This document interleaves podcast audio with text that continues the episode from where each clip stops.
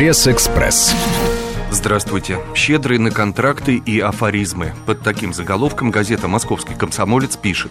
Главными темами завершившегося в Санкт-Петербурге Международного экономического форума стали энергетика, инфраструктура и малый бизнес. Саммит деловой и политической элиты запомнился журналистам очередной россыпью афоризмов от Владимира Путина, найденным компромиссом с платежными системами Visa и MasterCard, озвученным мегапланом Роснефти и запуском нового поисковика «Спутник», лаконично точно излагает МК.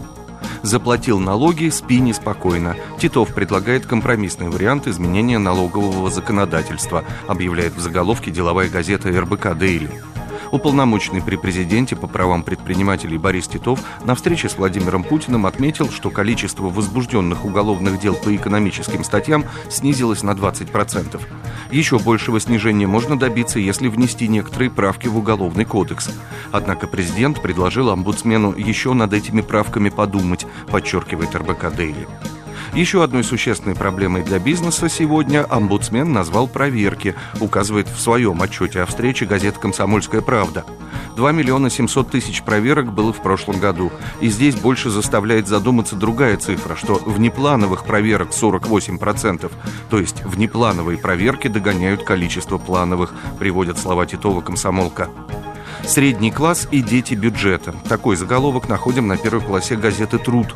За последние 10 лет доля среднего класса в составе населения России выросла с 29 до 42%. К таким духоподъемным выводам пришли аналитики Института социологии РАН при подготовке доклада «Средний класс в современной России 10 лет спустя».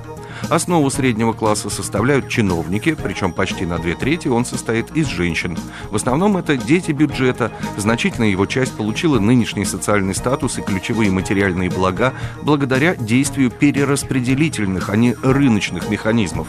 И это становится объяснимым, если вспомнить, что в прошлом году зарплата чиновников росла втрое быстрее, чем у остального населения.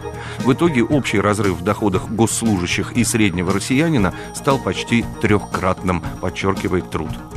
Детские мечты о профессии сбываются лишь у каждого десятого россиянина, чаще всего у водителей, врачей и учителей. С таким заголовком спешит к читателям деловая газета «Ведомости». Только 9% россиян удалось стать теми, кем мечталось быть в детстве, выяснили социологи по заказу издания. Мало кто мечтал с детства считать деньги или руководить. О директорском кресле или бухгалтерских отчетах с детства не мечтают, к ним идут осознанно и в гораздо более старшем возрасте, комментируют они.